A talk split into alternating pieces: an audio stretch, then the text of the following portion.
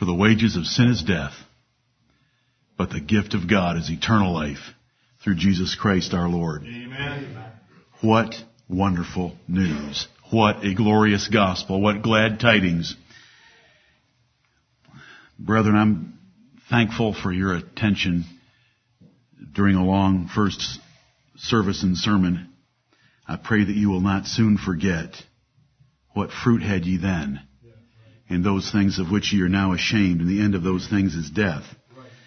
But let's now yield our members as instruments unto God and to righteousness unto holiness. It's lose-lose to follow sin. You lose now, you lose later, and it's win-win to follow Christ. But it, you will never know that. You will never know that it is win-win to follow Jesus Christ until, as one song puts it, until all on the altar you lay. Right. Until you give your lives a living sacrifice, you will not know it. You'll be wondering what we're talking about and you will feel yet frustrated and disillusioned about Christianity until you pour all on the altar according to the Bible, rejecting every single one of your thoughts, every single one of your ideas, every single one of your feelings, and all the thoughts, ideas, and feelings of every other single person, including me, including you, to trust Scripture only. This is God's mind. This is God's ideas, God's opinions, and God's feelings about things. And we want to learn this, and we want to become slaves to God by this manual. Amen. And it's win-win. Thank you, Lord. 10,000% return. The presence of God with us, being filled with all the fullness of God and eternal life yet to come.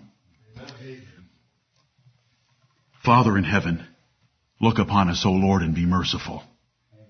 Remember our frame, that we are like dust. Pity us, as a good father pities his children. Remember our weaknesses, and strengthen us by your might. We confess freely unto thee that we have no goodness in ourselves. And Romans 6:21 describes us better than Romans 6:22. But by your power and by the glorious gospel of Jesus Christ, which we have considered yet again today, we pray that you would help us to live solidly inside Romans 6:22.